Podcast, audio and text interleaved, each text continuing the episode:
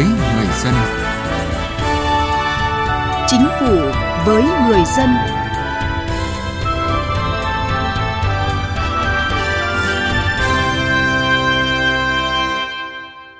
Xin kính chào quý vị và các bạn. Thưa quý vị, ngày 12 tháng 3 năm 2019 đi vào lịch sử nền hành chính công của Việt Nam, khi Thủ tướng Chính phủ Nguyễn Xuân Phúc đã ký bằng chữ ký số, ban hành quyết định của Thủ tướng Chính phủ phê duyệt đề án Cổng Dịch vụ Công Quốc gia trên hệ thống phần mềm quản lý hồ sơ công việc và gửi nhận văn bản điện tử trên môi trường mạng – Hình ảnh Thủ tướng Chính phủ ký duyệt bằng chữ ký số đã truyền đi thông điệp mạnh mẽ của chính phủ về quyết tâm cải cách hành chính, đẩy mạnh ứng dụng công nghệ thông tin trong hoạt động quản lý, hướng tới xây dựng chính phủ điện tử, loại bỏ dần việc xử lý công việc bằng hệ thống văn bản giấy, hướng tới một chính phủ không giấy tờ. Nội dung này sẽ được chúng tôi đề cập trong chương trình Chính phủ với người dân hôm nay. Và trước tiên, mời quý vị và các bạn nghe một số thông tin về cải cách hành chính trong tuần khảo sát nhanh khoảng 300 doanh nghiệp tại Hội thảo Kinh tế Việt Nam 2019 về những khó khăn mà họ gặp phải trong quá trình điều hành kinh doanh. Có hơn 54% doanh nghiệp trả lời thủ tục hành chính vẫn là những trở ngại lớn nhất. Trong khi đó, với câu hỏi việc thực thi cải cách hành chính trong năm 2018 so với trước đó thay đổi như thế nào, thì 57% doanh nghiệp tham gia hội thảo chia sẻ không có gì thay đổi. 37% doanh nghiệp cho rằng có thay đổi nhanh hơn số còn lại bỏ phiếu cho phương án cải cách vẫn còn rất chậm.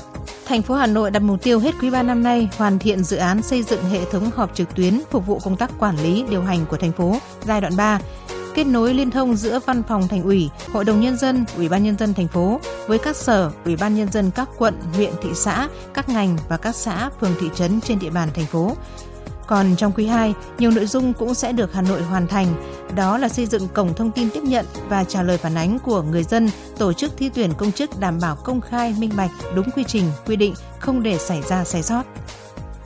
Tốt nghiệp loại giỏi được tuyển thẳng vào công chức cấp phường. Đó là một trong những điểm đáng chú ý trong quy chế tổ chức tuyển dụng công chức phường, xã thị trấn trên địa bàn thành phố Hồ Chí Minh vừa được Ủy ban nhân dân thành phố ban hành. Theo đó, người tốt nghiệp đại học loại giỏi trở lên trong nước, loại khá trở lên ở nước ngoài và người có trình độ thạc sĩ, tiến sĩ sẽ được tuyển thẳng không qua thi tuyển vào chức danh công chức cấp phường phù hợp với ngành đào tạo. Tại Hải quan tỉnh Quảng Ninh, hệ thống một cửa quốc gia đang được triển khai tại tất cả các tri cục trực thuộc. 68 thủ tục hành chính của 11 bộ ngành được kết nối cơ chế một cửa quốc gia với hải quan trong việc cung cấp giấy phép xuất khẩu, nhập khẩu, trả kết quả kiểm tra chuyên ngành cho hàng hóa xuất khẩu, nhập khẩu và hoàn thiện thủ tục đối với phương tiện tàu thuyền xuất cảnh, nhập cảnh.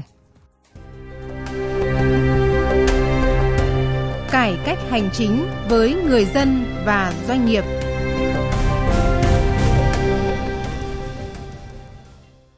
Thưa quý vị, thưa các bạn, gửi nhận văn bản điện tử, xây dựng chính quyền điện tử là mô hình đã được nhiều địa phương triển khai thực hiện. Trong đó, Quảng Ninh là tỉnh tiên phong. Sau 5 năm thực hiện, đã có hơn 400 đơn vị hành chính của Quảng Ninh tham gia ứng dụng chính quyền điện tử, trung bình trên 1 triệu lượt văn bản trao đổi qua mạng hàng năm, tiết kiệm trên 30 tỷ đồng chi phí hành chính mỗi năm. Qua khảo sát bằng nhiều hình thức, hơn 98% người dân và doanh nghiệp ở tỉnh Quảng Ninh bày tỏ hài lòng với mô hình này.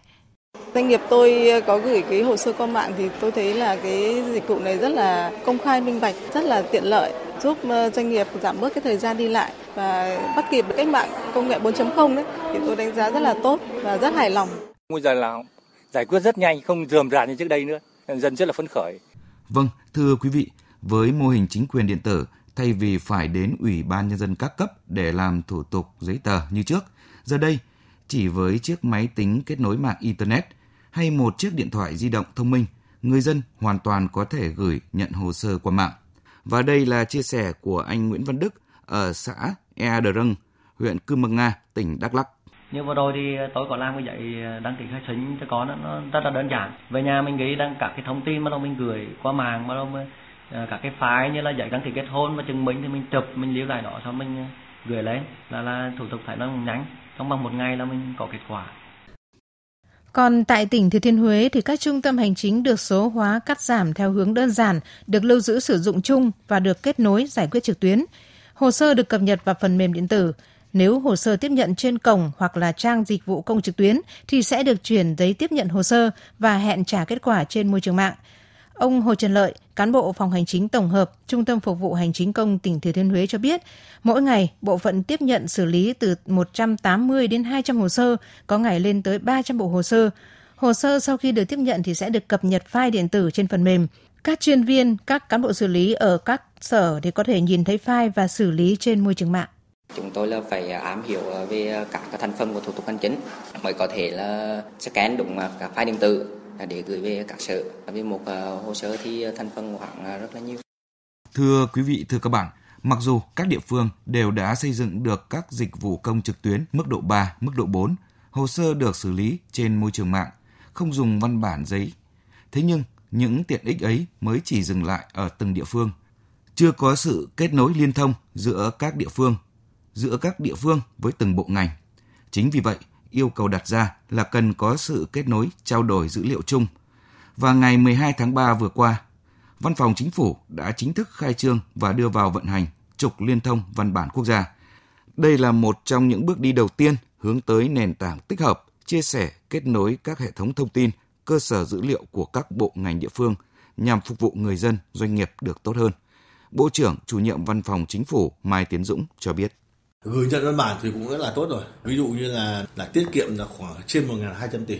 Còn nhiều cái khác tính được. Ví dụ như là cái lợi ích của cái này nó công khai minh bạch thì giảm cái tiêu cực đi. Tiết kiệm thời gian tới tất cả những cái việc như vậy. Và đặc biệt là cái lòng tin của dân và tạo môi trường đầu tư chắc nó nó thuận rất nhiều. Tiếng nói chuyên gia.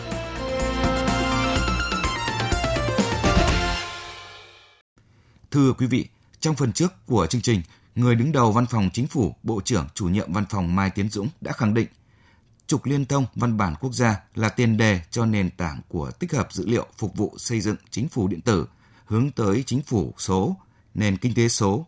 Ông Mai Tiến Dũng cũng cho rằng khi văn phòng không giấy tờ sẽ giải quyết được nạn tham nhũng vật đã và đang gây nhiều bức xúc cho người dân và doanh nghiệp. Nhưng cơ chế nào để thực hiện văn phòng không giấy tờ? Tác động của văn phòng không giấy tờ đối với sự phát triển kinh tế xã hội với hoạt động của doanh nghiệp và người dân như thế nào?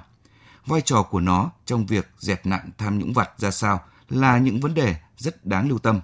Đó cũng là nội dung phóng viên Đài Tiếng Nói Việt Nam trao đổi với Phó Giáo sư Tiến sĩ Ngô Thành Can, giảng viên cao cấp, Học viện Hành chính Quốc gia. Ngay sau đây, mời quý vị và các bạn cùng nghe. Trước hết thì à, xin à, cảm ơn Phó Giáo sư Tiến sĩ Ngô Thành Can đã nhận lời tham gia cùng chúng tôi ạ. Vâng, à, xin chào quý vị thính giả Đài Tiếng nói Việt Nam. Dạ vâng, cảm ơn ông. Vâng ạ, thưa ông Ngô Thành Can ạ, ngân sách nhà nước sẽ tiết kiệm được 1.200 tỷ đồng nếu mà dừng chuyển nhận văn bản theo kiểu thủ công như hiện nay ạ. Vâng. Vậy thì theo Phó Giáo sư Tiến sĩ thì căn cứ nào để có thể xác định được cụ thể cái số tiền tiết kiệm được cho ngân sách nhà nước như vậy? Vâng, đây là một câu hỏi rất là hay. À, rất nhiều người quan tâm đến lĩnh vực này người ta bảo là đấy làm thì hay thế vâng. nhưng mà tiết kiệm nhưng mà tiết kiệm là như thế nào làm sao mà ta có thể tính được à, vừa qua ấy, thì à, chúng ta thấy rằng này theo một số con số mà một năm qua thôi cả nước đã cắt giảm được 3.345 trên 6.191 điều kiện kinh doanh Đấy. và khi đó thì các nhà kinh tế ước tính chúng ta tiết kiệm được khoảng 900 tỷ đồng Dạ. Yeah. À, hoặc là cái quá trình mà chúng ta đơn giản hóa các thủ tục và điều kiện ấy. Năm vừa qua chúng ta đã đơn giản hóa 30 thủ tục và 6.776 trên 9.926 dòng hàng phải kiểm tra chuyên ngành và ừ, người ta ước tính là tiết kiệm cho doanh nghiệp gần 6 triệu ngày công.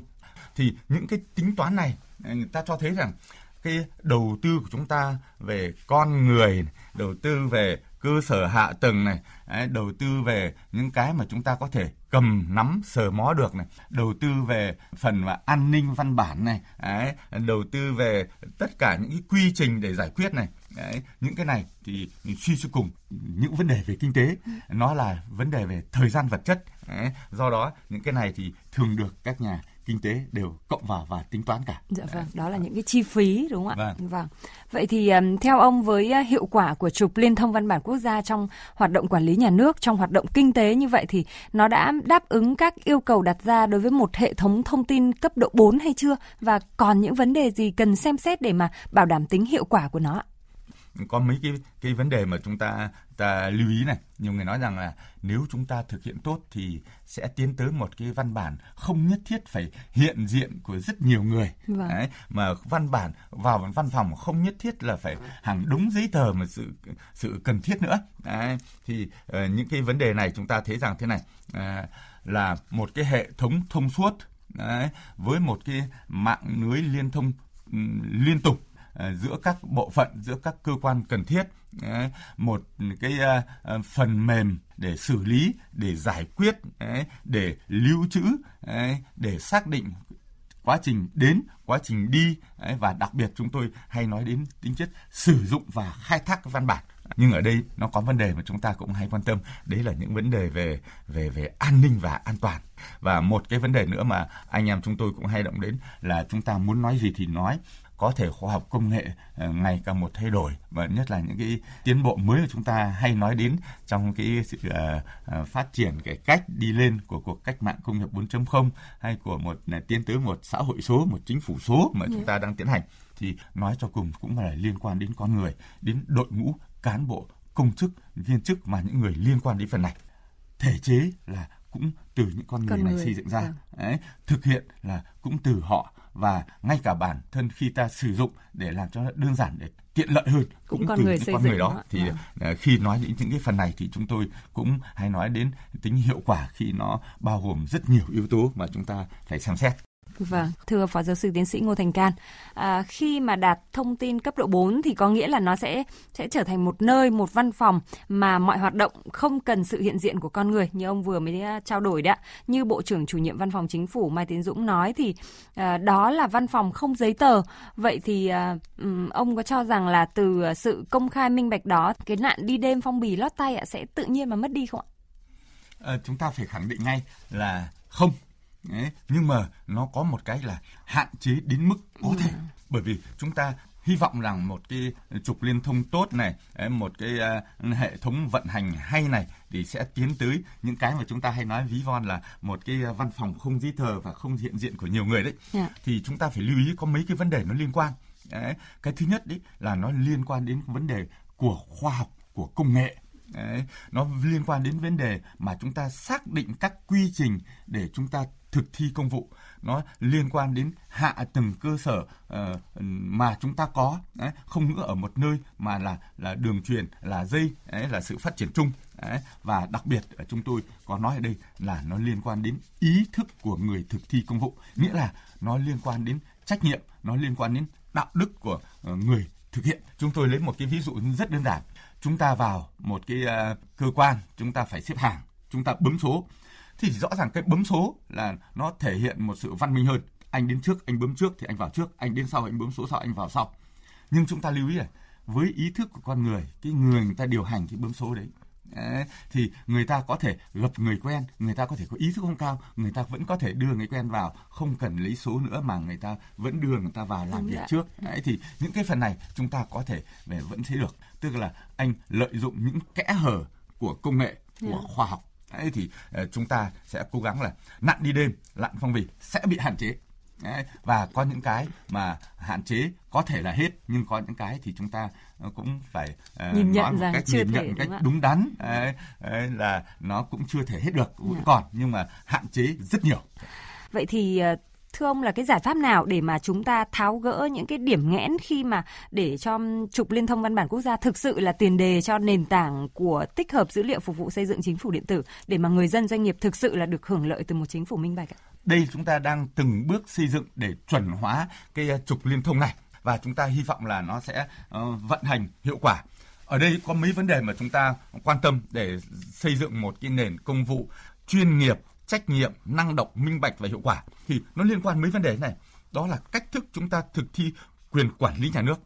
Cái cái nhóm thứ hai nó liên quan đấy là cán bộ công chức viên chức thực thi đấy. và cái thứ ba đó là những người dân đó là doanh nghiệp nếu mà cái ba bộ phận này phối hợp làm việc tốt thì nó sẽ trôi chảy nó liên quan đến các vấn đề cơ sở hạ tầng xử lý và quy trình thông tin an toàn và bảo mật và cuối cùng nó liên quan đến vấn đề khai thác và sử dụng và những vấn đề mà chúng ta lưu ý để tránh cái gì tắc nghẽn mà chúng tôi hay nói đến cái đạo đức thực thi công vụ. Dạ vâng, xin cảm ơn Phó Giáo sư Tiến sĩ Ngô Thành Can ạ. Thưa quý vị, thưa các bạn, qua phân tích của tiến sĩ Ngô Thành Can thì đã thấy rõ những lợi ích bước đầu khi vận hành trục liên thông văn bản quốc gia. Nhưng để thực hiện văn phòng không giấy tờ, đảm bảo mọi việc thông suốt, xóa bỏ hoàn toàn những biểu hiện tiêu cực, nhũng nhiễu của cán bộ công chức khi thực thi nhiệm vụ trong lĩnh vực thủ tục hành chính thì không phải là ngày một ngày hai.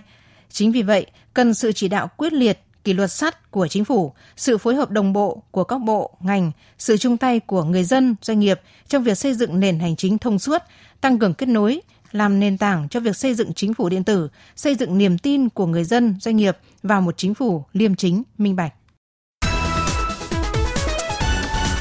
Mỗi tuần một con số. Thưa quý vị, sự trì trệ của một số sở ban ngành một số cục, vụ làm ảnh hưởng đến sự phát triển là nhận định của Thủ tướng Chính phủ Nguyễn Xuân Phúc tại buổi làm việc với một số bộ ngành, cơ quan liên quan bàn về các giải pháp tháo gỡ khó khăn, vướng mắc, thúc đẩy sản xuất kinh doanh, bảo đảm mục tiêu tăng trưởng của năm bứt phá 2019 đạt trên 7%. Thủ tướng yêu cầu các bộ trưởng, chủ tịch, ủy ban nhân dân phải có biện pháp cụ thể để xử lý vấn đề này. Thủ tướng yêu cầu là bởi sốt ruột trước sự đủng đỉnh của một số địa phương, ban, ngành trong giải quyết những vướng mắc về thể chế, về sự phối hợp giữa các bộ, ngành khi thực thi nhiệm vụ, gây khó cho doanh nghiệp, cho người dân trong hoạt động sản xuất kinh doanh trong thực hiện các thủ tục hành chính. Không thể phủ nhận sự khởi sắc của môi trường kinh doanh khi ngay tháng đầu tiên của năm nay đã có hàng nghìn doanh nghiệp đăng ký thành lập mới, với số vốn đăng ký là hơn 151 tỷ đồng, tăng 53% so với cùng kỳ năm ngoái – và cũng không thể không nói tới sự hồ hởi của người dân, doanh nghiệp khi nhiều thủ tục đã được công nghệ hóa thực hiện trực tuyến. Sự khởi sắc, sự hồ hởi ấy là kết quả đáng ghi nhận của các bộ ngành khi quyết tâm tháo gỡ khó khăn, cắt giảm điều kiện kinh doanh không cần thiết, tạo môi trường đầu tư thông thoáng, tiết kiệm được nhiều thời gian, chi phí, phương tiện vận chuyển cho doanh nghiệp và người dân. Nhưng đã hết những tiếng phàn nàn, than thở ở nơi này, nơi khác chưa? đã hết nhũng nhiễu gây khó khăn của cán bộ cơ quan công quyền chưa? Đã hết những chi phí ngoài luồng mà doanh nghiệp người dân phải gánh chịu chưa? Đã hết sự chậm trễ, sự vô trách nhiệm hay chưa? Thì rõ ràng là chưa.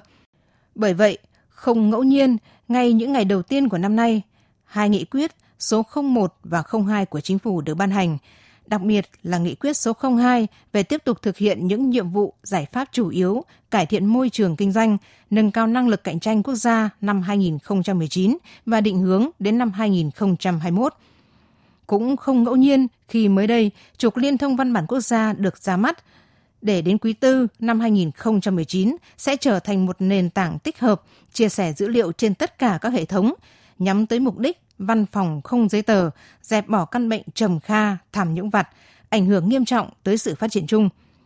Và càng không ngẫu nhiên khi Thủ tướng yêu cầu các ngành, địa phương không được phép trì trệ, chậm trễ mà phải tạo môi trường kinh doanh tốt hơn nữa, thuận lợi hơn nữa, loại bỏ các rào cản gây khó dễ cho người dân và doanh nghiệp. Khi mệnh lệnh của người đứng đầu chính phủ được thực thi, khi những giải pháp được thực hiện triệt để, sẽ đảm bảo sự công khai, minh bạch, các thủ tục dườm già, các khâu phức tạp sẽ được gạt bỏ, tiết kiệm được hàng nghìn tỷ đồng từ những khoản chi phí không chính thức. Lợi ích lớn hơn là tạo động lực quan trọng cho doanh nghiệp phát triển, củng cố niềm tin của người dân và chính sách của nhà nước và mức tăng trưởng đạt trên 7% của năm nay sẽ thành hiện thực. Quý vị và các bạn vừa nghe chương trình Chính phủ với người dân chuyên đề cải cách hành chính. Chương trình hôm nay do biên tập viên Hà Thảo biên soạn và thực hiện. Xin chào và hẹn gặp lại quý vị.